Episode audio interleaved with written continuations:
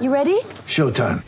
On May 3rd, summer starts with The Fall Guy. Let's do it later. Let's drink a spicy margarita. Make some bad decisions. Yes. Audiences are falling in love with the most entertaining film of the year. Fall guy. Fall guy. Fall guy. That's what the poster said. See Ryan Gosling and Emily Blunt in the movie critics say exists to make you happy. Trying to make it out? Nope. Because I don't either. It's not what I'm into right now. What are you into? Talking. Yeah. The Fall Guy. Only in theaters May 3rd. Rated PG-13.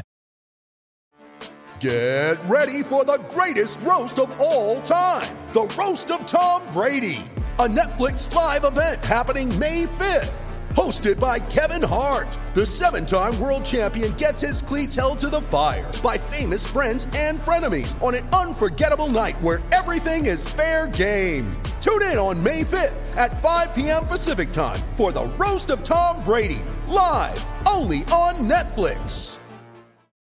Mary redeemed a $50,000 cash prize playing Chumba Casino this year. I was only playing for fun, so winning this was a dream come true. Chumba Casino is America's number one social casino experience. It's serious fun. With over 80 casino style games to choose from, you too could win life changing amounts of cash. Be like Mary. Log on to chumbacasino.com and give them a whirl. That's chumbacasino.com. No purchase necessary, void or prohibited by law. 18 plus. Terms and conditions apply. See website for details. The voice in the preceding commercial was not the actual voice of a winner. Thank you for listening to this Belly Up Sports Podcast Network product. Some said we go belly up, so we made it our name, and we're still here. Lucky Land Casino asking people what's the weirdest place you've gotten lucky? Lucky? In line at the deli, I guess? Aha, in my dentist's office. More than once, actually. Do I have to say? Yes, you do. In the car before my kids' PTA meeting. Really? Yes. Excuse me, what's the weirdest place you've gotten lucky? I never win and tell. Well, there you have it. You can get lucky anywhere playing at LuckyLandSlots.com. Play for free right now. Are you feeling lucky? No purchase necessary. Void where prohibited by law. 18 plus. Terms and conditions apply. See website for details. Here at the Container Store, we believe you shouldn't be limited to just one happy place. Your home should be full of them. That's why we're giving you 30% off every custom Elfa space. From closets and pantries to playrooms, offices, and garages, you can transform any area with Elfa and save 30%. Here's another happy thought our design specialists will design your space for free. Get ready to discover your new happy place at the Container Store. Visit us in store or online to get started with a free design.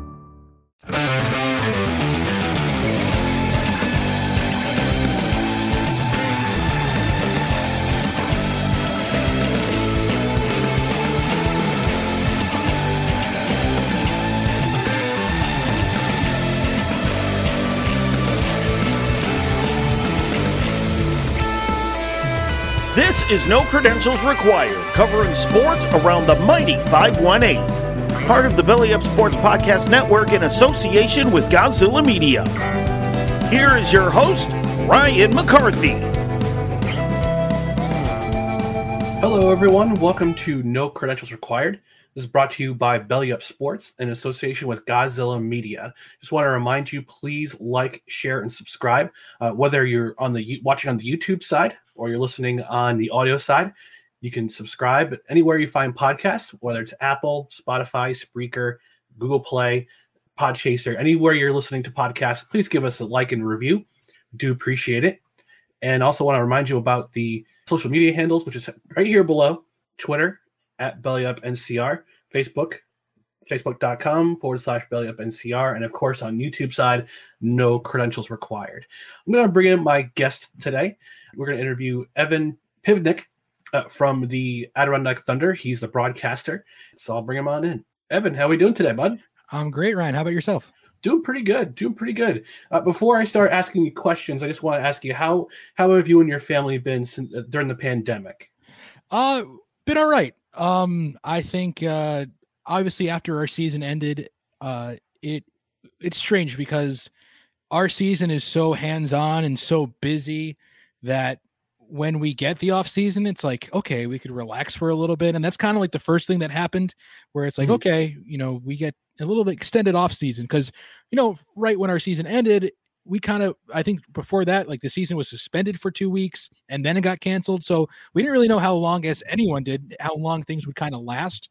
So then kind of once the summer hit, then it's like, okay, we're going to start start up right back in October again, Mhm. um, as half our league did. But obviously, being in the Northeast with the restrictions being a little more tight, we couldn't. So that's when everything was like, all right, well, we're gonna have to wait until next October to start up, hopefully.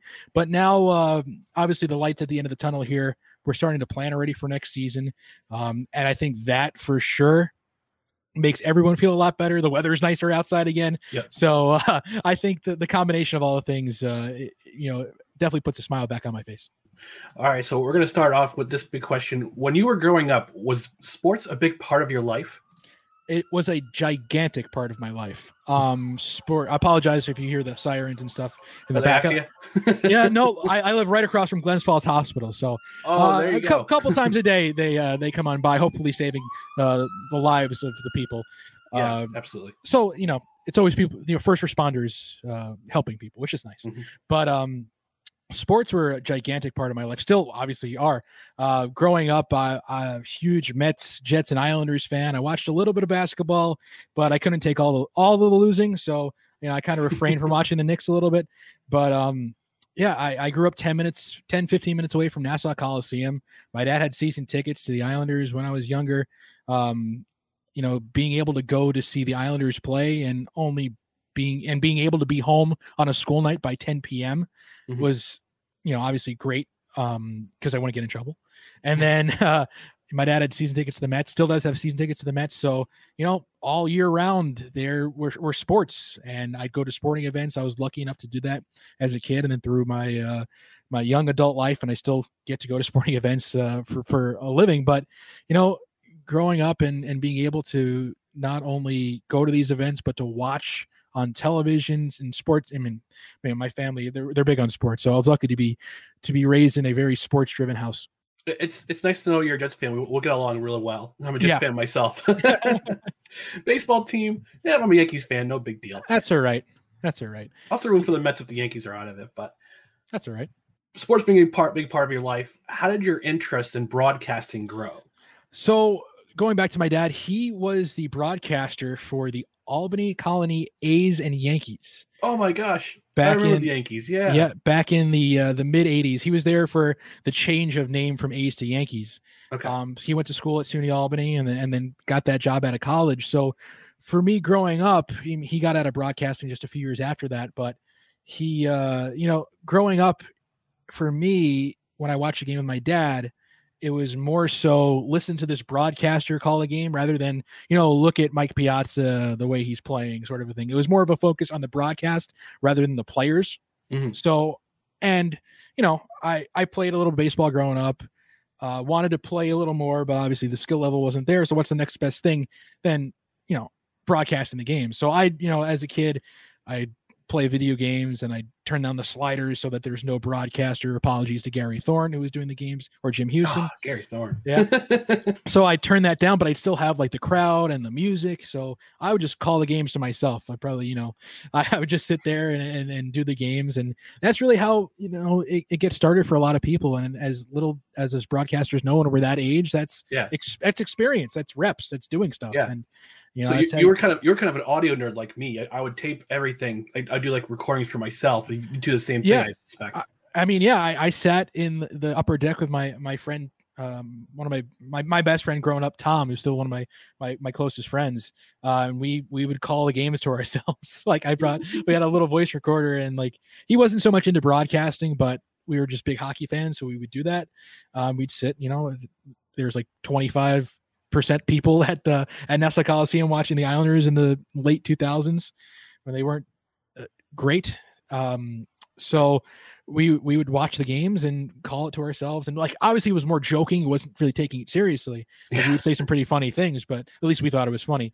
But that's really and that's how it's, it's what we did. And little did I know that would help me get experience to what I'm doing today. What led you to take this job with the Thunder at Glens Falls? I, I suspect you grew up in the Albany area. My next question was, did you even know that the Glens Falls existed? But you seem like you grew up in the area. You kind of know already that Glens Falls existed. So I, I'm from Long Island. I'm from Long Island. Uh, I knew it existed because my dad used to go to Adirondack Red Wings games. Nice. Back when he was going to school and stuff like that. So I always knew that, you know, it existed. Mhm. Um, I've been to an Albany or uh, an Adirondack Phantoms game. Um, Okay. We went to a trip to Montreal, and on the way back, we hit up a Phantoms game. That was probably 2009. So I'm familiar with you know the surrounding areas, and plus, um, my my godfather is Paul Schwartz of the New York Post, who writes for the Giants. And a couple of times I went up to go see him in Albany at training camp and and, and hang out with him for a few days. But um, I, I was familiar uh, with the area, and I got the job in Glens Falls out of college. I went to Bowling Green State University, Mhm. and it was strange. You know, it, it it's such an unpredictable industry, and the way it worked out was it's it's a, it's a pretty funny story. Or at least I think it's funny. So we uh, when I, I graduated school and um, I was looking for for work, obviously, and I was going to be an intern with the Rockford Ice Hogs in the AHL, just Okay. like a broadcast intern, and it was just something for me to do that I'd stay in hockey. I you know I wouldn't really be doing play by play, but it was a lot of stuff that I really haven't done before, like digital stuff and video stuff that I would probably need at some point in my career. So I was I was ready to do that, and that I was going to leave the last week of August to do that. And I saw right as I was like packing my car the week before that this job opened in in Glens Falls, and it opened because the Vegas Golden Knights hired all their broadcasters because that was their first year in the league. Right. So they hired Dan D'Uva, who was doing the Syracuse Crunch. Mhm. So he goes from Syracuse to Vegas. That opens up the Syracuse job. And Lucas Favali, who got hired in Glens Falls for only two months because he was the voice of the Elmira Jackals, Yep. who folded. I remember the- year- I remember the Jackals. Yep. Yep. They folded in uh, 16 17. So he was going to be the broadcaster for the Thunder. So he got hired in like June. And then in August, he took the job in Syracuse Mm-hmm. because he, you know, he went to school in Syracuse and, uh, you know, he, it was a great opportunity for him. So that opened the job in Glens Falls. So I think I interviewed on the phone Monday and I thought it okay. Got a call back. So like, hey, can you drive up to Glens Falls? I was like, I have nothing to do. So I did. I drove up to Glens Falls and interviewed on Wednesday. And they said, Hey, okay, we'll let you know by the end of the week. Said perfect. But I didn't say like, okay, I'm leaving to drive to Rockford, Illinois on Friday, which is how it worked out. So uh, my dad and I are driving Friday. All the stuff's in my car going up and I didn't hear anything. So I was like, okay, I'll probably hear Monday. And or I'm assuming at this point it's a no because I didn't hear anything, which Mhm. was fine. Like it was my first, you know, shot at interviewing for like a job I could possibly get. So I for me, like oh, it's like, okay, I did the interview process. It's a learning experience for me. So uh Saturday, we spent the night in Bowling Green. I saw some buddies there. Um, and then Saturday I went to go see a friend in Chicago for lunch. So finished up lunch there. I was texting the guy to get my apartment keys. I was 40 minutes away from Rockford. And then I got a call from Jeff Mead, our team president here, saying that I got the job.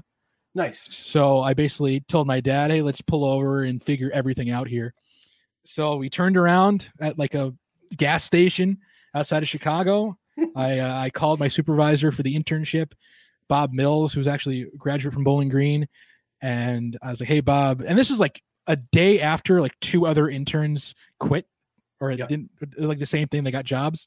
I was like, Bob, I hate to do this to you, but I uh, I got an ECHL job, and he was like, dude, don't even worry about it. That's awesome. Congratulations, you got a job. Like, go have fun with that. We'll take care of everything here. And that was like a weight off my shoulders. I was like, oh, this is my first time inter like interning uh, away from home, and I'm gonna ruin it the day before I'm supposed to show up. but he was awesome about it. I was actually texting what would have been who would have been my roommate in Rockford. I was we were talking about like what cable like thing we are gonna get. and then like my next text was like, "Yeah, I'm not coming," but but it, yeah, that's how it worked out. It was you know three days of driving 1,800 miles, and I'm in I'm in Glens Falls now.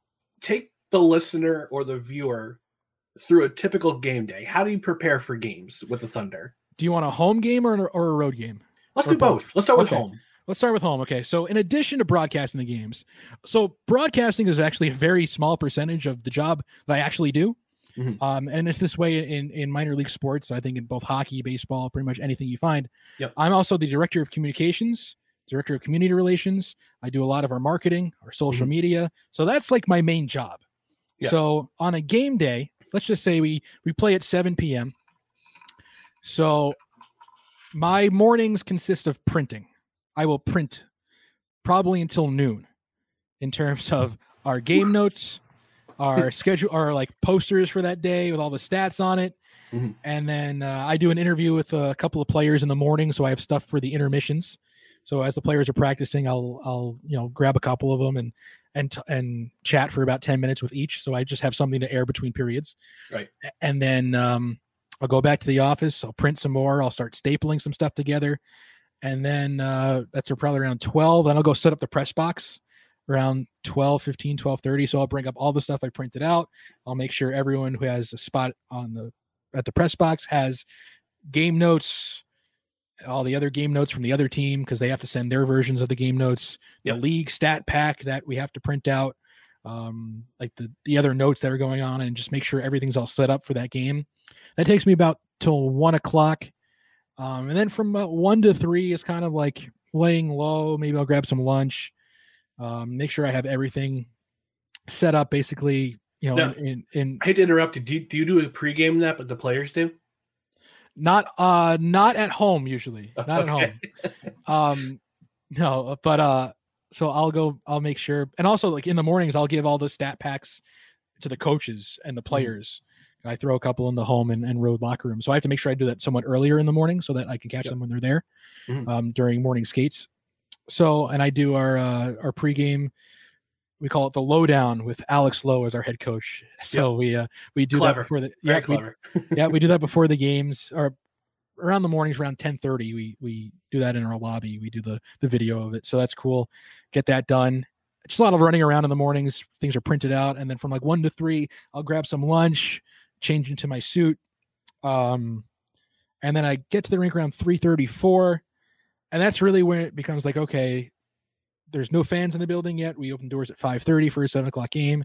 It's kind of just like a make sure we have all the loose ends tied up. So we'll have like a production meeting at around 4:30 where everyone kind of gets their roles for the game. Um, you know, who's going to handle this group that comes in? Do we have these elements for the scoreboard, for the video board? We, we know what we're doing. And uh, we just have that all set ready to go. And then 5:30 ish comes around. I'll go to our coach's room, interview him for uh, right before the game because obviously different mentality. So I like to get the pregame interview right before kind of everything begins there. Yep. Um, and then 6:50, I'm on the air for our pregame show, and then seven o'clock comes around, the game goes through. I um I do our press releases too, so I'm writing the game recaps in Mhm. between periods. That's why I do the inter- intermission interviews. So Okay. it gives me a little bit of time that I can write our game story. And then once the game ends, depending if we're on the road right after or not, I'll finish up the game story, send out some photos, and then uh, send that to all of our contacts and make sure they have it, post everything on social media, and hopefully we're all set and there's no problems. All right. So that's a I, home I game. was I suspect that the a road game is a lot different. Take us Uh, through a, a road game preparing for a road game. Okay, so I will I'll preface it. Okay, let's let's just pretend that game just ended the home game. So we're let's just say we're going to Maine to play that. So let's just say that was a Friday night at home, Saturdays at Maine. So I'll finish up my post game recap as quickly as I can. I'll head down to the uh, locker room. I have a change of clothes waiting for me down there. Mhm. Uh, I put on whatever tracksuit or sweatpants and sweatshirt that we're gonna wear on the bus. Uh, I have my pillow with me, and uh, we get we get on the bus. And Maine is about four and a half hours, so we have our post game meal down there too. So if we're traveling, we sign up for a post game meal. Mhm. Um, and it's usually you know I don't like to eat anything too greasy on the bus because then you feel gross the whole trip. Yeah. So I, I keep it somewhat simple. So um, we leave probably around 11 11.30 the latest because Mhm. guys like to you still have to shower and we have to pack up all the stuff so we're on the bus probably 11.30 so we don't get into maine till around f- probably 3.34 in the morning Mhm. so i do all of our travel so it's my responsibility to check in at the hotel which they have the rooming list Mhm. from the day before hopefully whatever what is still intact from the rooming list depending on what happened during the game if anyone got banged up or something like that Right. so uh, we drop the guys off at the hotel. I make sure the hotel has all the keys and all the rooms situated. I make sure everyone's situated. Then myself, our equipment manager, athletic trainer, and our coaches will go back to the arena. This is probably four in the morning at this point. Unload all the bags for all the players. We hang up all the stuff in the stalls for the next morning's morning skate, or for that morning's morning skate. It's in five hours.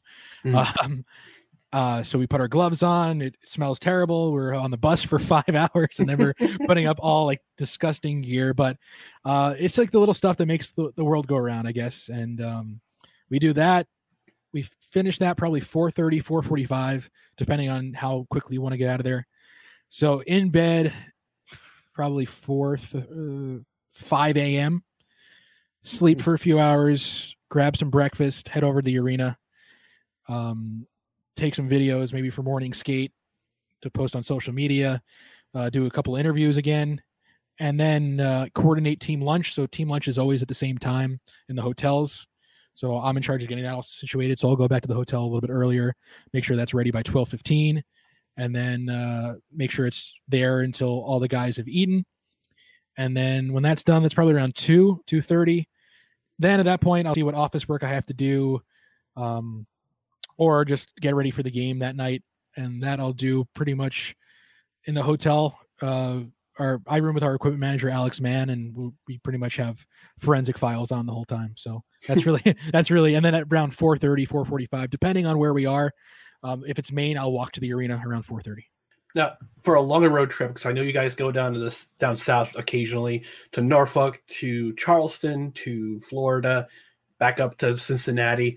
Is it the same type? Is it the same type of thing every single night? Um, yeah, it's always nice though when we're in a place for more than one day.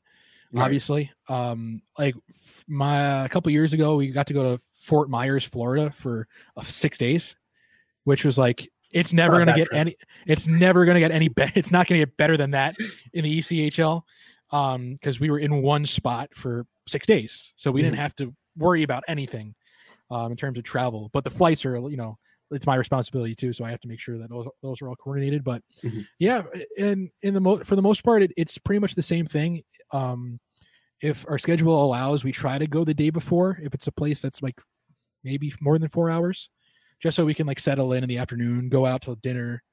Um, guys can kind of do what they want, and it's you know not as time crunched. And a lot of the cities, luckily in our division, um, are awesome cities. Like Portland, Maine is just a great city. We get Yeah. we get to go there a ton of times, so we always like to get there early so we can go out to dinner and go to all these nice places. So it's uh it's it's definitely different depending on the city you go to, but grand scheme of things, it's it's it's it's the same. Okay, that was actually my next question about uh, you're. In addition to the broad being a broadcaster, you're also the travel coordinator for the team. That was kind of uh, my next question as to uh, what kind of things you deal with for that job. But Yeah. if you say you were going to Newfoundland, because Okay. you gotta go to Newfoundland. Yeah, we do. Described all the domestic stuff. What about international stuff? You have to deal with passports. You have to deal with Yeah. visas, all that kind of thing. So I'm a big advocate for our guys or everyone if we're traveling, no matter where we are, always have your passport on you. Of There, course. there have been inst- there have been instances where guys have gotten called up, Mhm.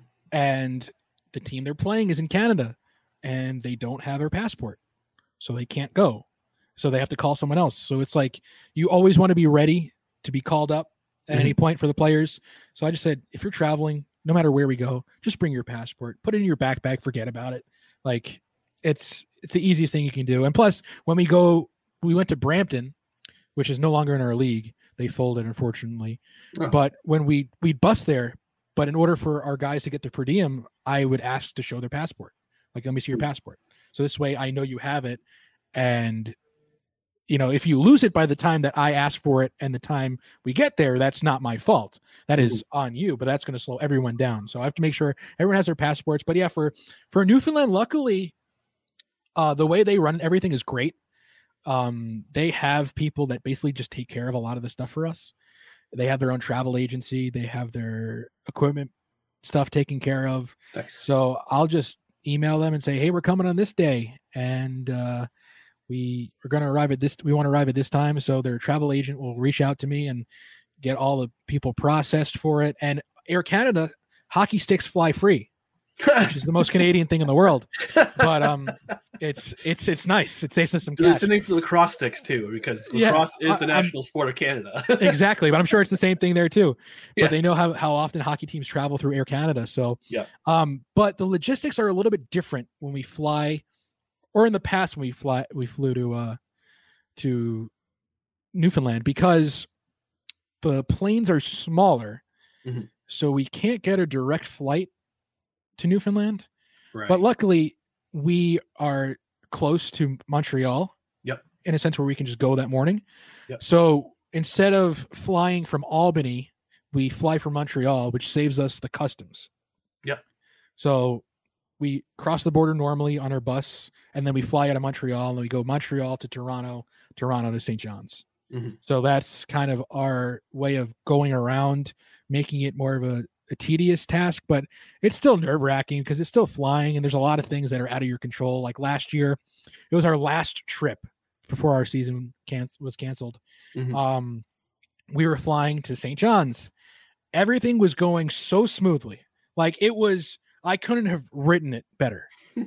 like we got to the airport at like 8 a.m. on a Monday and there was no one there which was like shocking because we have to check in 25 people plus bags. Like Right. it's not an easy process. no, um, doesn't seem like it. No. But luckily, luckily, like Air Canada, like in Montreal, they they like you just say like, "Hey, we're the hockey team," and they're like, "Okay, perfect." They send like four people out to help us.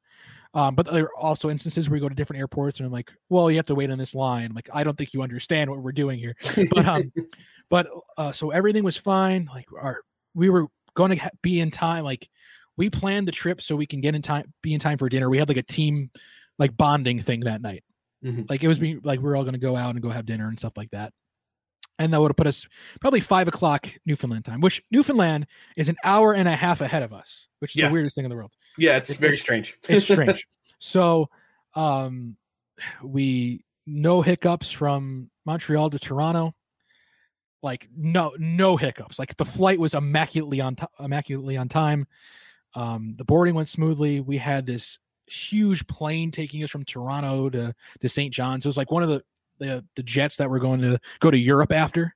oh wow. So it was like the you know three seats, four seats, three seats, and we're all spread out. It was great. Mhm. So it's probably three and a half hours into the four hour flight to St. John's. The captain announces, "Hey, we're making our final descent into St. John's. You know, just make sure you have all your belongings." Five minutes later, he gets back on the on the thing, and he's like, um, "So they don't have enough space for us to land in St. John's, so we're going back to Toronto." oh. So I was no. like, "What?" Like, no. yeah, so we had a, and I, I think I took a picture of it somewhere on my phone of like because on the seats they have like the screen, so it shows you like Yeah. the map, and it's just like you see us in St. John's, and it's just like this, yeah, this figure eight, and it just comes back to Toronto. so it was like a five and a half hour, six hour flight, and then we land in Toronto, and like all hell's breaking loose because at this point we don't have an equipment truck anymore because our Hmm. bus left. They dropped us off the hotel and left. Mhm. So we're trying to figure out also hotels because they're going to put us up in a hotel, Mhm. but also we're in the same boat as like three other flights, I guess. So I was waiting online in the Toronto airport, like wrapped around for like a mile and a half. I finally got to the front of it, or I finally got us rescheduled Mhm. For the next day. I had to call like the emergency line for the travel agency. We got rescheduled the next day, but we were broken up on like three different flights. Um, but we had to stay at like the, the hotel. Like there's a hotel like shuttle, and then I was like, we can't get our equipment on the shuttle. It's just like a normal shuttle that like a rent a car place would pick up. Right. So we went down to baggage claim and we they took up all of our stuff off the plane and we just asked the guys like, "Hey, we have no choice but to leave it here. Like we we can't do anything else. We Oh need to leave gosh. it here." And they said, "Okay, well, you know, we can't guarantee, but we will do our best." Mhm. So we end up checking into this hotel. It was like a Holiday Inn or something. And I was just getting texts from and calls from our player. It's like, Piver, there's three guys in one room. Blah blah blah. I was like, I can't do anything right now, guys. Like, Yeah. just- it's one night. We have to get up at 5 a.m. anyway. It's one in the morning. Like, just lay on the floor. Like, Yeah. I as much as I would love to help you, I can't. It's out of my control. Mhm. And like a couple of guys understood that. I- I was just getting texts like, "There's one bed and there's three of us." I was like, "I didn't plan this." So Oh, well. oh well. So uh, we end up getting to the airport the next morning, yes, uh, my first thing is like, okay, our bags, they're going to be gone. Like they're going to be doing. So we get to the airport in Toronto and all of our stuff is not only still there, but the people at baggage claim took the opportunity to bin all of our stuff and get it checked in for the flight. Oh wow. So not only did we not have to do anything, but it was already like boxed up and ready for us to go. Like we didn't have Oh to my do anything. It was we gave the guy like whatever cash we had. We're like, oh my, Yeah. like unbelievable. Like this is saves everything. So now we just had to do a normal check in at the the regular check in desk, and then we got there and like, I think it was like four, three or four. I think three groups went at three different times, and we ended up Mhm. getting there like one in the afternoon. But it was just an absolute disaster. And again, nothing like we could have, you know, done about it. It was just the way Yeah.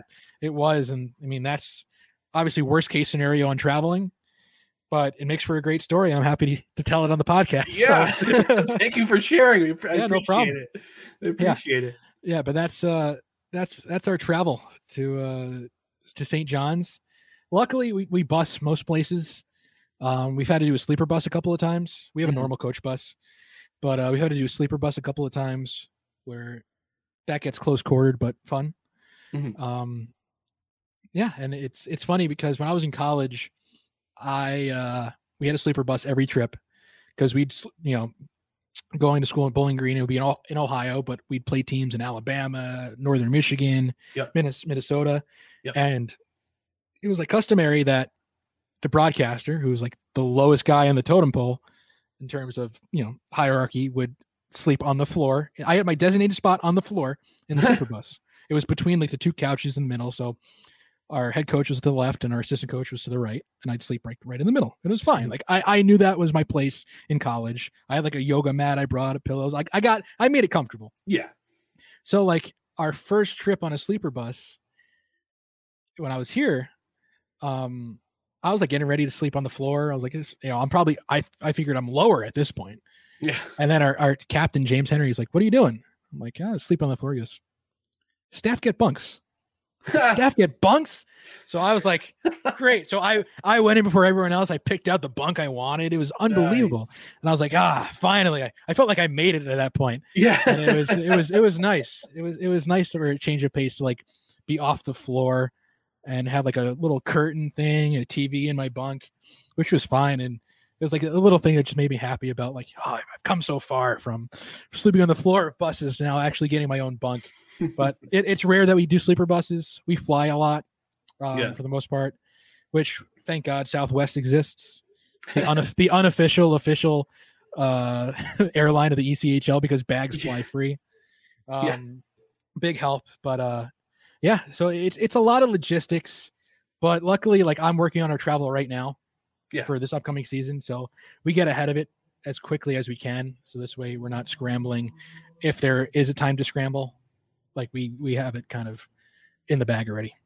Mary redeemed a $50,000 cash prize playing Chumba Casino this year. I was only playing for fun, so winning this was a dream come true. Chumba Casino is America's number one social casino experience. It's serious fun. With over 80 casino style games to choose from, you too could win life changing amounts of cash. Be like Mary. Log on to chumbacasino.com and give them a whirl. That's chumbacasino.com. No purchase necessary, void or prohibited by law. 18 plus. Terms and conditions apply. See website for details. The voice in the preceding commercial was not the actual voice of a winner.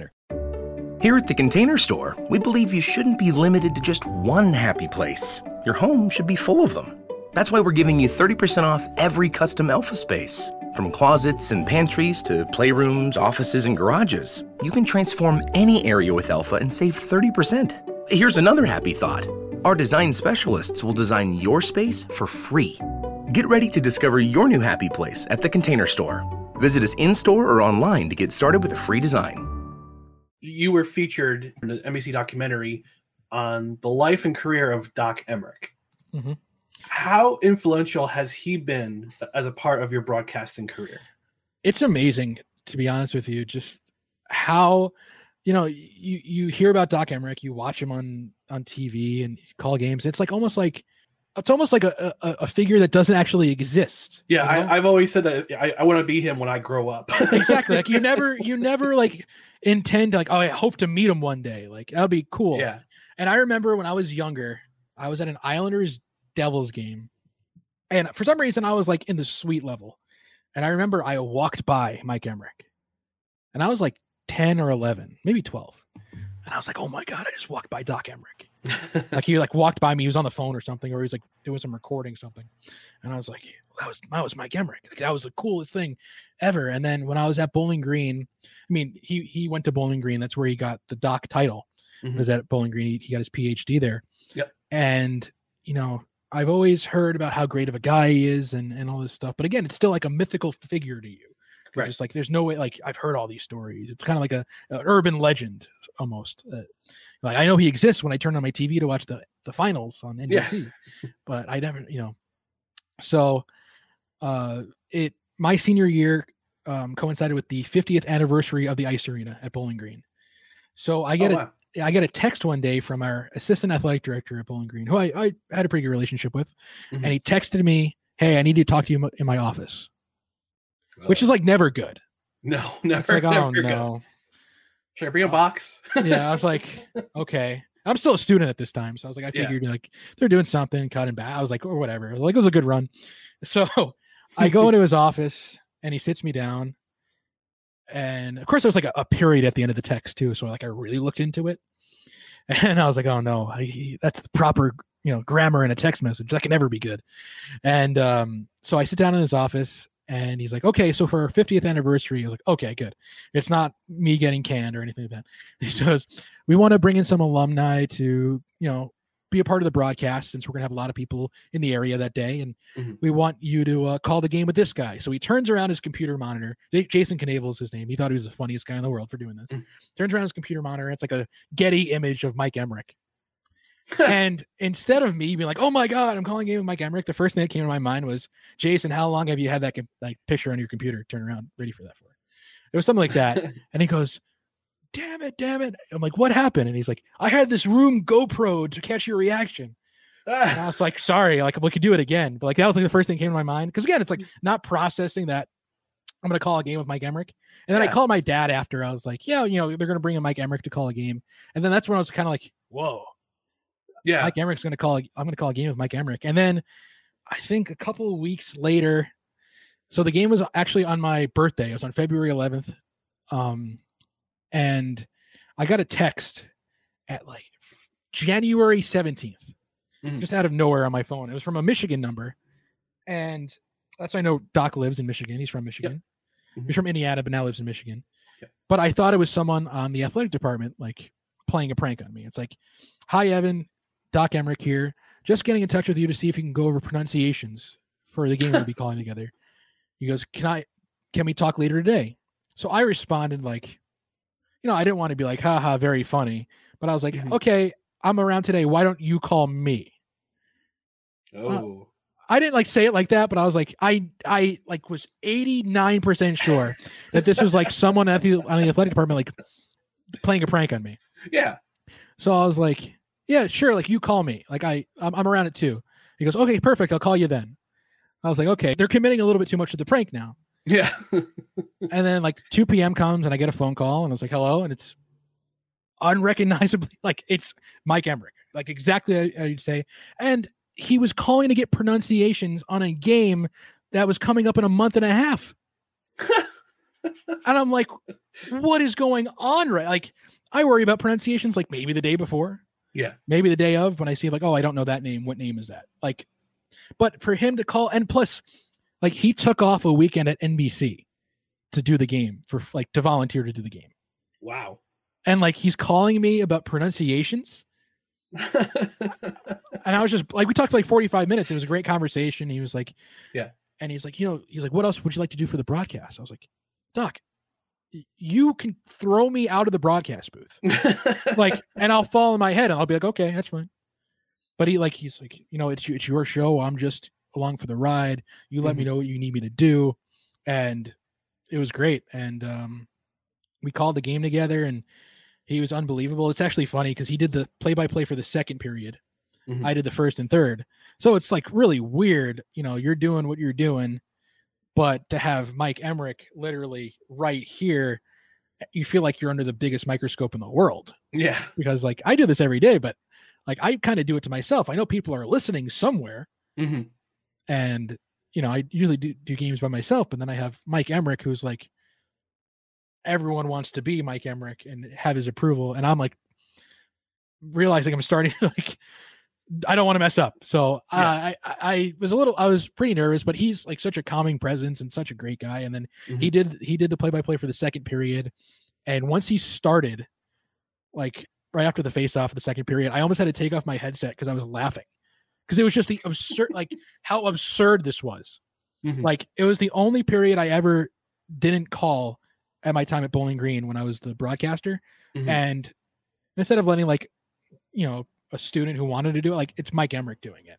Yeah. and he's doing it like he would be doing like a broadcast on NBC because you I you know I had the headset on I hear him clearly. It's the Mhm. way but it's like it, it's to see him right here doing that and me being a part of it was like laughable to me. Like Mhm. it's like it's just how absurd it was. So that was it was really cool. And then a- after that it was like what other, what else is going to compare to that? Like it's unbelievable. And he's such a great guy. Uh, he's like keep in touch you know he had nothing but great things to say about me that day and i was really appreciative of that. You know he gave me his cell phone number. Oh, i had his cell phone number from the text but you know his email he goes don't be afraid to text me call me do whatever you need. So it's funny enough when the job came open in glens falls i kind of just sent like a prayer email like hey like you don't happen to know anyone do you? And he's Mhm. like oh let me see what i can do. And then he sent me an email like 10 minutes later he goes i just talked to the president in glens falls. Uh, he should be reaching out to you. I was like you called him? So that's what type of person doc emrick is. Like he doesn't really have to know people but he like he the fact that he made a phone call and i just i it was just an athlete. Hey do you know he could have very easily just said hey i don't know anyone. Thanks for reaching out. Mhm. but instead to not only say oh i don't know but hold on he goes and looks up the number of my now boss jeff mead calls him and you know gives me praise that's like that's no one in their right mind would ever do that and i'm very appreciative that he did and it's Mhm. just uh it's crazy and it was a great experience i had um i mean it's going to be probably my number one experience ever in the broadcasting world Hmm. um it's like playing on the same line as wayne gretzky Yeah. kind of what it is and uh to still be able to talk to him and you know we we email back and forth and he's always like around and listening which is very Mhm. strange to say but like so it was my first year first year with the thunder and we had a playoff game and i was running around like it was a normal game day but it was like playoff so it was a little crazier i come back and i see a voicemail on my work phone which again he did not have this number and he he left me a voicemail. He's like, "Hey Evan, just saw that the uh, Thunder will be playing tonight. Best of luck. Have a great broadcast. I'll be sure to try to tune in and uh, have a great one." And then he ended it with "I Ziggy Zoomba," which is like a Bowling Green thing. Hmm. And I was like, "What?" like he he one knows that we're playing in the playoffs, like which like Mhm. The NHL, you don't expect people to be like, oh, the, the ECHL had their playoffs tonight. The Adirondack Thunder are playing tonight. Like, Yeah. oh, let me give Evan a call and then leave him a voicemail and wish him good luck, and maybe I'll tune in. It's like, what are you doing? Like, but it's like stuff like that. Like, and I, you hear the stories all the time of all that stuff, and it's like, there's no way he's actually like this, but he is. He's like the Yeah. most genuine person in the, in the entire universe, and he'll do anything to help anyone. And it's, you know, I got asked to be a part of the uh, the documentary on on NBC, which I Mhm. mean, I really didn't know exactly what it was going to be. I didn't know how much they needed me for. Right. Um, and I ended up being only like about six or seven minutes, but still, just to But still, yeah. yeah. And again, they, they came out with a press release before the before the thing aired, Hmm. and it was one of those like absurd, like laughable moments for me. It's like guests include Wayne Gretzky, Gary Bettman, uh, I forgot who else was on this list, and then at the end, a- and Evan Pivnik. What's the what? Like, and it was just like uh, one of those uh, moments where you're just like, that doesn't need to be there. Yeah. like, like you'd be How like, am I here? yeah, like, I, I'm fine with and more and many more Yeah. guests. but then I, I saw how they all worked it in and it made sense. And they interviewed me for about like an hour, hour and a half about the whole thing. And it was like uh, you know, they brought the cameras, they brought the lights, and it was, you know, professional. And I was like, this is like big time stuff. And then I watched it, and they just they you know they killed the whole thing. It was awesome. Yeah. And uh, just to be a part of that, and you know all the texts that I got from that day, just like, oh, I saw you on TV. I was like, yeah, it's it's Thanks. weird. It's just weird. the whole the whole situation is weird. But I, you know, again, obviously to be uh, thought of as someone who was I, obviously I am someone who has been deeply influenced by the work of Mike Emrick and also him as a person. Like to him to be somewhat of a mentor for me and to, and to think about me in that aspect uh not only makes me feel good about myself but just shows how great of a human he is mm-hmm. that he you know not only takes the extra mile he takes the extra you know light years he goes for people and yeah. just to uh you know and also see on that documentary all the people who had just similar experiences i mean it's uh and for him to also be not only just a great person but just be the, the top of his craft as well he's mm-hmm. like the guy so it's yeah, he's the voice. He is the American voice of ice hockey. Exactly. Every moment you think of, it's it's Mike Emrick calling it. So it's uh and it's great for him just to be now uh, you know either a phone call or a text away just to uh you know pick his brain about something and he's usually very good on responding so uh and if he doesn't he he feels very bad about it which i mm-hmm. so uh it's it's uh it's great to have that connection with him and uh and still be in contact with him I actually have a, a Mike Emrick story of my own. Uh, the closest I ever came to actually meeting and shaking his hand and talking to him.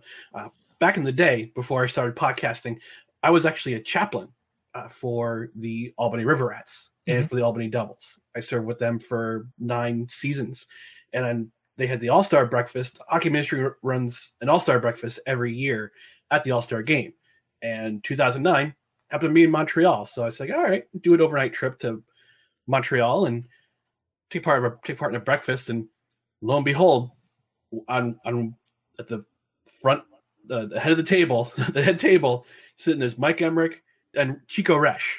Yeah. On the one side, I, I wanted to take some time and say hi and shake his hand and say, I listened to you for so many years. The Devils fan. I'm a New Jersey Devils fan, so I get to listen to him pretty much.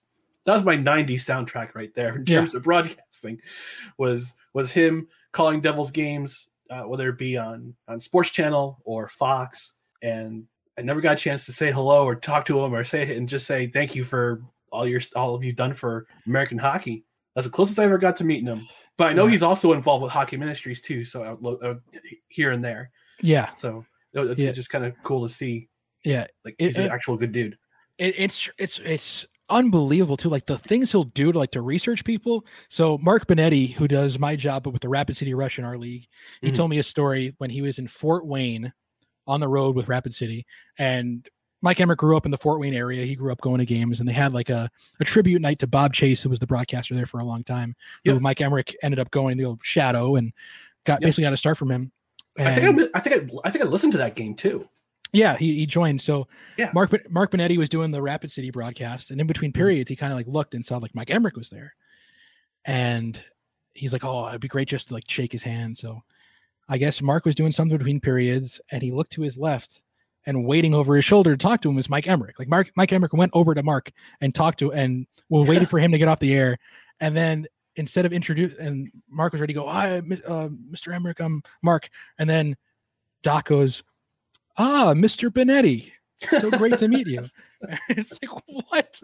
So he like he did his research on the opposing broadcaster that he might end up meeting oh, at some point during funny. the game. But it, it's it's crazy, and so many people have like stories like that where it's just like, and it, it, it's it's strange. As I said, it's like a mythical figure that like you see. It's it's mm-hmm. almost like you know you hear stories about all of it and just to see it firsthand and be being able to to you know to benefit from his his kindness and his graciousness is, is tremendous a couple last a couple last questions here and sure. you touched on this earlier in the podcast and in this episode and just want to ask you again the, the thunder not completing the 2019-2020 season offered they, they elected not to play this season a lot of teams in the echl actually elected not to play this season but and it, i don't know if you still interact with some of the players or the coaches but but how's how have you as as a broadcaster and i guess the i guess to say the front office how have you dealt with not having games at the arena? Is it is a big void, or how do you feel that? How do you feel that that space? it's it was surreal when it happened. It was surreal because you know obviously we never experienced anything like this before No. in terms of the world shutting down, and we were actually supposed to bus to Brampton that day. Yeah. we were supposed to leave at eight a.m. Uh, this was March twelfth. So it was funny because I was trying to get tickets because we had like an off day, off night in Brampton. I was trying to Mhm. get tickets to the Maple Leafs game that night. Oh, wow. So I was like asking everyone, like, hey, you know, and I actually struck out on tickets. I was like, oh, well, well.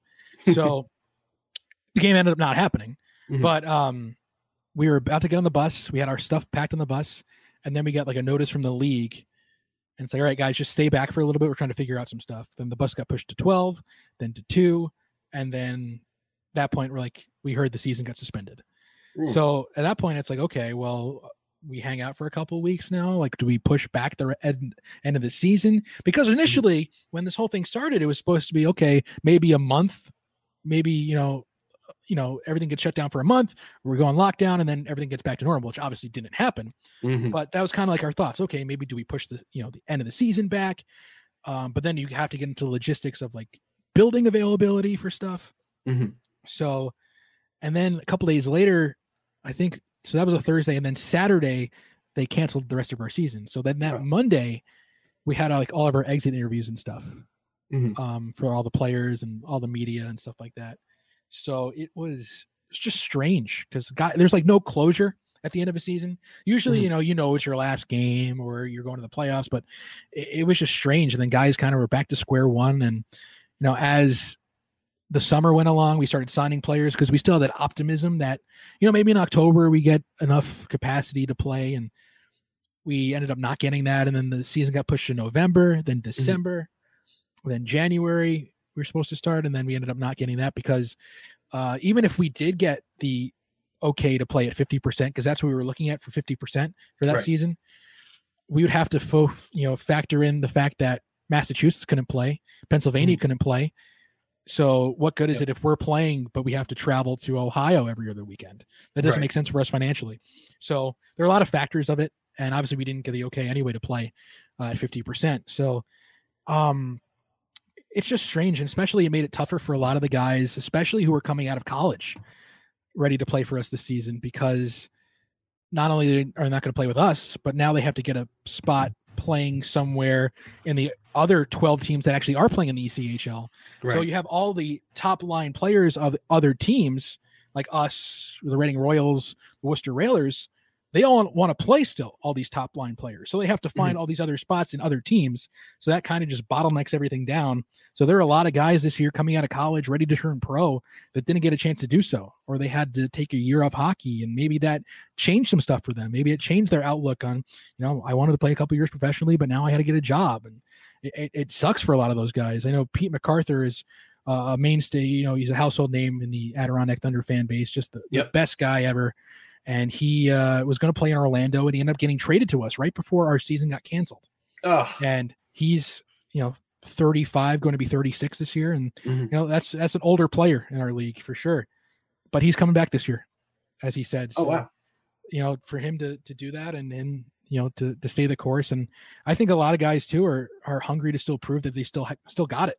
You know, Mhm. after a crazy year, and it, I think a lot of teams are also going to basically dismissed last year in terms of what guys did production wise or lack of production because the opportunities weren't there for a lot of these guys to still showcase that they have talent and they can they can play. And a lot of the guys especially as i said before the college guys turning pro it's a big step to turn pro. The whole dynamic of everything changes your lifestyle changes.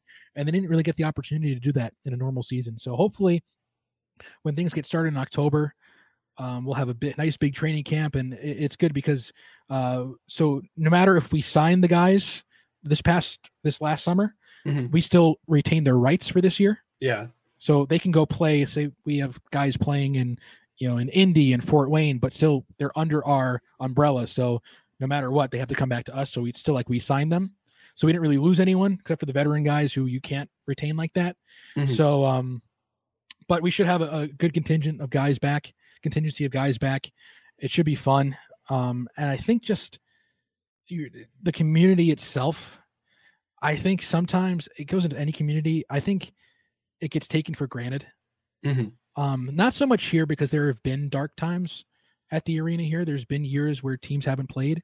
Mhm. And I think being without hockey and being without the big to do on a weekend will, I think, hopefully, hopefully have people wanting to come to games and kind of like you don't know what you ha- you got till it's gone sort of a thing. Yeah. And hopefully that sparks maybe people who are on the fence about coming to Thunder games to come to Thunder games this fall.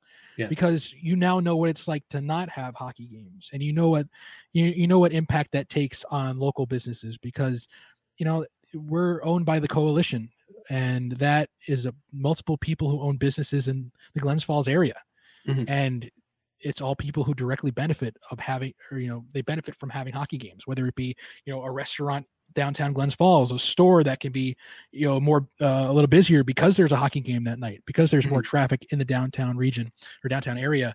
So to be without it for a year, and obviously everyone is, you know, having a tough time in terms of uh, making any sorts of money, but to have everything back in the swing of things, it's going to be really special to have people in the building on opening night and just have that somewhat level of normalcy back. And again, we we there's obviously a light at the end of the tunnel, a big one now. Mhm. But when uh, when opening night comes along, just to have everyone back, you know, you can go out after the game and have a beer at the local place. You can go have dinner before a game, and it kind of just it's everyone helping everyone. My final question for those who are trying to get into a career in broadcasting. I have a nephew who is a broadcasting major at St. John Fisher. I myself graduated with a journal- journalism degree last year. I'm the ripe old age of 43 years old, but I'm hopefully looking, looking to get into broadcasting someday as a full time gig. He's doing the same thing, but but it, I'm just doing this podcast as a kicking around thing uh, until things come back to normal. But what kind of advice can you share uh, with anyone who wants to get into broadcasting, who wants to grow their skill set? Can you offer any advice? My biggest piece of advice is just do it. Like Mhm. just do it. Like if you have any second thoughts about it, just do it because you never know what's going to happen. Like as I was talking about before, playing video games in my room. That little did I know that me doing that was me getting experience, Mhm. me getting an opportunity to broadcast a game, even though it wasn't like for anyone, Mhm. but just knowing for myself that I can do it, and plus working on things. And also, you have to. One of the biggest things, and and it's what I talk to you know up and coming broadcasters about is no one is perfect. You are not perfect. No matter how many people say you are, you're growing up because you know you have family around and say, "Oh, you know, you're going to be the next Doc Emrick." You, I've heard you call call games in your bedroom. I'm like, yeah, but that's that's you. You know, no, like, I love you, Grandma, but you know nothing about broadcasting. like, you know, so I think a lot of times when people hear that over and over again, and they don't really get that to click, like, oh, my parents think I'm good, so I'm good. Mhm. Like, yeah, but also you can't ride that wave the whole time. So you have to be realistic about your abilities and you have to be able to not only send out your stuff for critiques, but you have to be able to take that criticism, which is a big thing. Like, eh, you know, I when I send out my demo tapes, I send it out to people who obviously their opinions I respect tremendously. I'm not sending out my demo tapes just to send out my demo tapes. Like, here's my latest demo tape. It's like not my latest CD I put out. Right. It's like you know, it's not like you listen to this new hit song I put out. It's like this is what I want to do in life. Then I know whoever I'm sending it to is what I aspire to be, and I obviously respect their opinion. So I want their true opinion, their honest opinion. And if someone goes, "Oh, it's good," like that doesn't help me. I want to know where where I can be better. And there's so many things that I've learned from talking to so many people. And what I've learned also is that the broadcasting industry, the people, especially hockey broadcasters, they're so gracious with their time because they've been in the situations Mhm. where, you know, they were in the minor leagues cutting their teeth, they were riding buses at three in the morning. And, you know, there's question marks like, what is it all going to be for at the end? Like, obviously, our main goal is to call games in the NHL, but not everyone does that. That's not really what happens. But a lot of people are able to do that. And, and to be able to send an email to someone and just say, hey, you know, I'm looking to do this, and especially someone in the NHL. Like, there are a ton of NHL guys who who listen to my listen to my tapes because they just reach out and say, "Hey, I I'm in the minor leagues. You know, I'm doing what you've did have done at one point," and they're all like, "I know exactly where you're coming from. So and so helped me out when I was at this stage of my life too. So I'm going to pay it forward." It's kind of like Mhm. that situation. So always send out your stuff because there's no benefit to you listening back to your stuff over and over again Mhm. because you're going to be some become so complacent with your with your work um and again i was like that when i first started too like i would listen back to games and I'd be like oh yeah i got that was a good call by me. Like no it wasn't but I, I, it was better than what i usually do but again that's nowhere near where i wanted to be. Um but to and again from contacting so many different people and having so many people listen you pick up different pieces of the puzzle that you want to plug in and also you know incorporate into your broadcast. And again also watch and listen to as many broadcasts as you can as you can. Mhm. um you know the the playoffs on NBC is is perfect. You have so many different uh especially last year when they had all the different broadcasters doing each round you know Kenny Albert Mike Emrick John Forslund Brendan Burke Alex Faust. Um and still to this playoffs it's John Forslund Kenny Albert um Brendan Burke Alex Faust those guys. And they're all so different in their broadcast styles Yep. but they're still at the top of their craft. And those are just you know there there are things that you pick up like oh i like i like the way he described that i like the way he used this phrase i like his his his cadence or his pace or his pitch and his voice Mhm. um and there's just so much to learn just sitting down and you know being in broadcasting has ruined like the sports viewing experience for me just Mhm. because I'm so in tune with, you know, a broadcast or if I'm watching a game in person, I could see what's going on on the scoreboard. And I know because I do, you know, the front office stuff here with the Thunder, I know that's a sponsored thing. So I know how they're incorporating different things. I know, spoiler alert, like the noise meter at sporting events, it's going to go to red no matter how loud you are. Yeah. Like, like that's that sort of stuff. So it kind of takes it out, but, but I'm also like, I'm also learning and, and listening and, and, you know, kind of hanging on the words because I'm I, I want to be better. I want to learn what I can do differently. Or if someone absolutely crushes a, a call, I, you know, I just like wow. I I want to be able to replicate that in some some form. So just reaching out to as many people as you can, getting in the reps, no matter how you do it. You don't have to be employed by a team to broadcast a game. Mhm. As I said before, I, I used to sit in the corner in Nassau Coliseum and broadcast the game to myself. That's what I did. You can mute the game on TV and call the game to yourself. The information nowadays, you could download the stat packs that the broadcasters use, that the media uses of every NHL game. All the stuff is available for you to put on a broadcast from your home. Especially now, people know how to do it with all the the the webcam stuff and all the audio stuff. It doesn't even have to be that high quality of it, but doing it over and over again will only make you better. Be open to criticism and be open to anything. Mhm. Um, the biggest, another big thing in broadcasting is you have to relocate.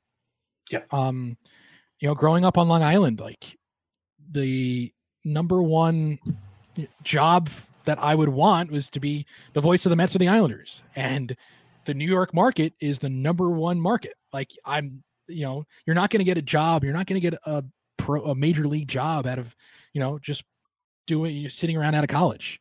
And if you know? do, you must have the right connections to do that. And yeah, and if you do, like unbelievable, like Yeah. marks to you if you do that. That's great. Like I, I hope, I hope that's everyone's. I hope that happens to everyone, but it just doesn't. You know, you mm-hmm. have the occasional person that slips through every now and again, but you know, you you have to learn by going on these new experiences. There, you know, I went to school in Bowling Green, Ohio. I went to school nine and a half hours away from home Yeah. because I I knew that it would give me the best opportunity to to at least try what I want to do. Um, and you have to be open to those opportunities and those experiences. I you know I know people who have moved to Nebraska for a couple of years to do games, and you know I a lot of the broadcasters of the ECHL are from the New York area, but they're Mhm. you know Mark Maddy, who I said before, is in Rapid City, South Dakota. Jared Shaffrin uh, is in Charleston, South Carolina. You know, you have to be willing to take the necessary steps in order to achieve your goals and to go into a job with your mindset like that it's what you need you know you you can't be looking as much as you want to look big picture Mhm. and you know there are people who i've met in the broadcasting industry and you know they're like oh well when i'm done with this i'm just going to get a, an nhl job or i'm going to get an ahl job like that's not how it works and those spoiler those guys don't have jobs Yeah. that's i mean because you have to be able to do the, not only be able to do the work but be willing to do the work which is the biggest thing um Mhm. it's it's not easy Um, and I'm not the first person to ever say that, but it's no secret. It's we there are some tough days. There are some tough weekends. There's you know seasons are it's a grind. Yeah. Um, and it's not everyone's cup of tea. And but you have to be willing to want to try it because you know it, it could lead you in the right path and no one's path is the same and you know a lot of times i'll hear oh i you know you you went to college and then you got an echl job out of college. That's what i want to do. Like well you you can't bang you, that's not like you know you can't just rest on that. Mhm. um i got- i got hired out of college um mainly for a sales position. The this job was broadcasting and sales. Mhm. meanwhile all the jobs now it was one of the few jobs that weren't communications director and broadcaster. I got to work for a year under Zach Dooley, who now works for the Los Angeles Kings. He was the communications director here, and then I kind of just watched what he did, and I asked for asked him if he needed any help when he you know he was working here. And then John Edwards got the job after him, who was working in the department, and then ultimately John left, and then me being here for two years and working under those guys, I was able to take the position uh, within the organization. But now a lot of teams are looking for the communications aspect of it too. Um, I said in my interview that you it's hard to make a salesperson a broadcaster, but easier to make a broadcast person a broadcaster a salesperson. Mhm. Something along those lines.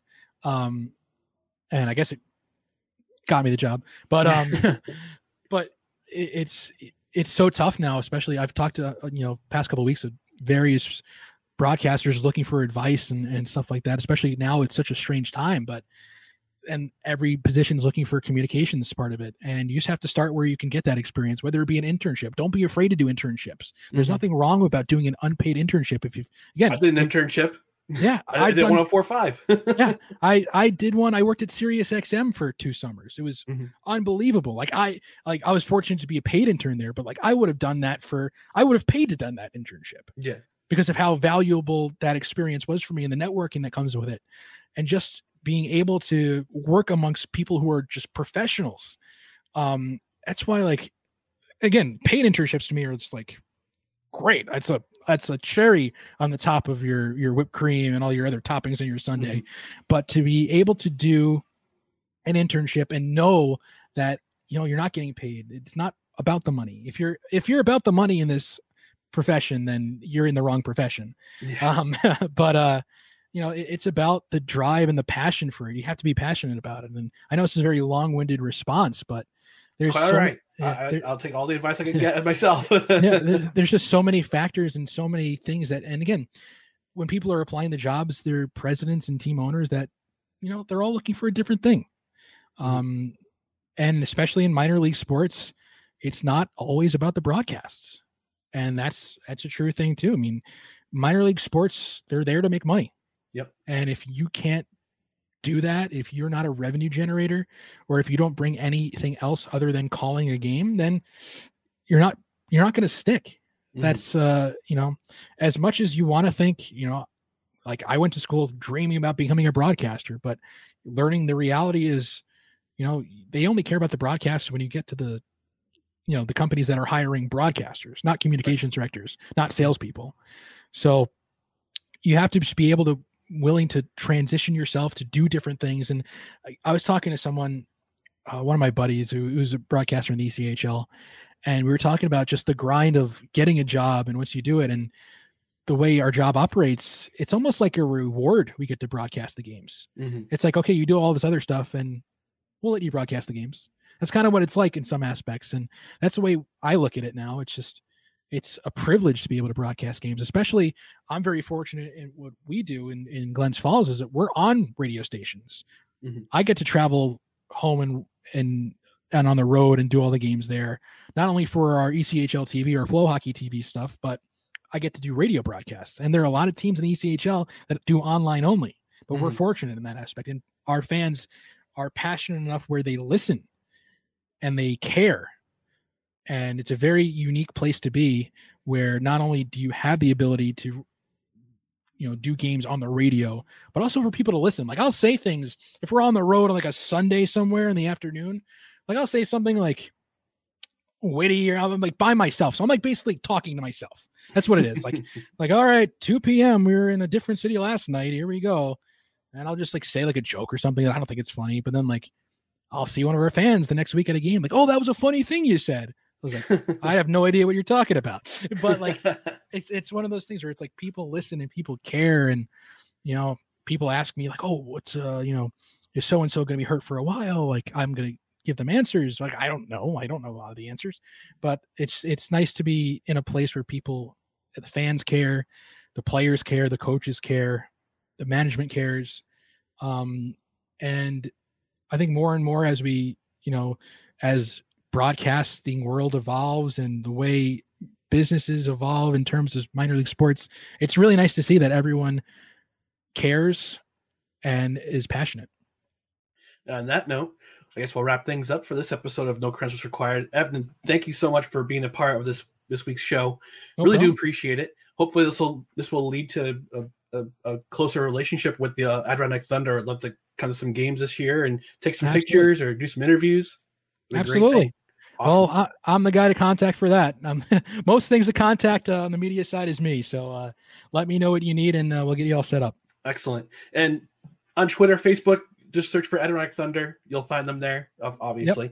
And I'm looking forward to October being back at the cool insuring arena at the Glens Falls Civic Center. Yep. just, Yep. to call it the Glens Falls Civic Center. It's just, Yeah, it's just weird. my it was. I think it was my first. Was it the second year of Cool Insuring Arena? Was my first year. Mhm. So I, I basically I knew it as the Glens Falls Civic Center a little bit, but I was kind of trained right away. It's Cool Insuring Arena. Um, so I never really had to get rid of that habit. But I know a lot of people still like refuse to call it Cool Insuring Arena, which Mhm. is fine. Like as long as you're going to the right place to watch the game, like, that- Exactly. that's fine. That's fine. It's all good. Awesome. Well, thanks again. And I guess I want to remind you, those who are out there who are watching on YouTube, subscribe to the channel. Much more episodes coming this way. If you're on the podcast side, listen on any podcast platform. And of course, the socials. Tw- Twitter is at bellyupncr, facebook.com forward slash bellyupncr. And of course, YouTube, no credentials required. And again, for Evan, one thing thank my, my name is Ryan McCarthy. I'm your host. Brought to you by Belly Up Sports in association with Godzilla Media. And we'll see you around. Take care.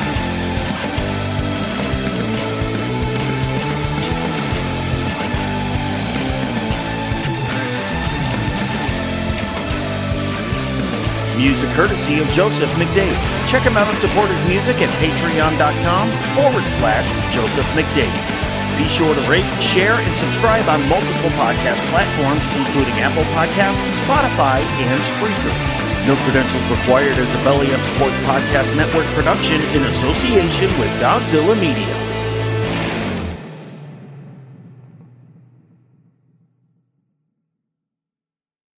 Thank you for listening to this Belly Up Sports Podcast Network product. Some said we go belly up, so we made it our name, and we're still here. Lucky Land Casino asking people what's the weirdest place you've gotten lucky? Lucky? In line at the deli, I guess? Aha, in my dentist's office.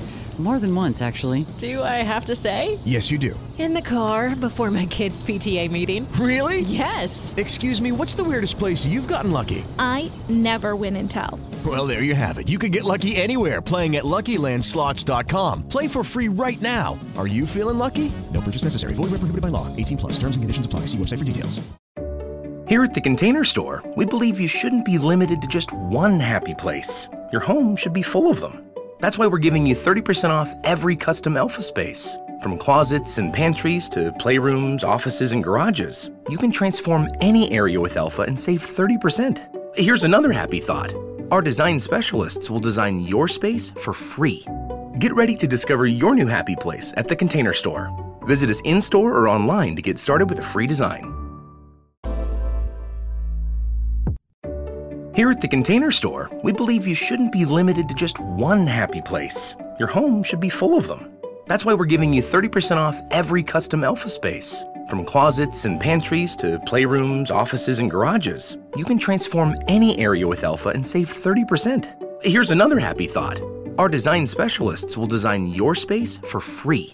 Get ready to discover your new happy place at the Container Store. Visit us in store or online to get started with a free design.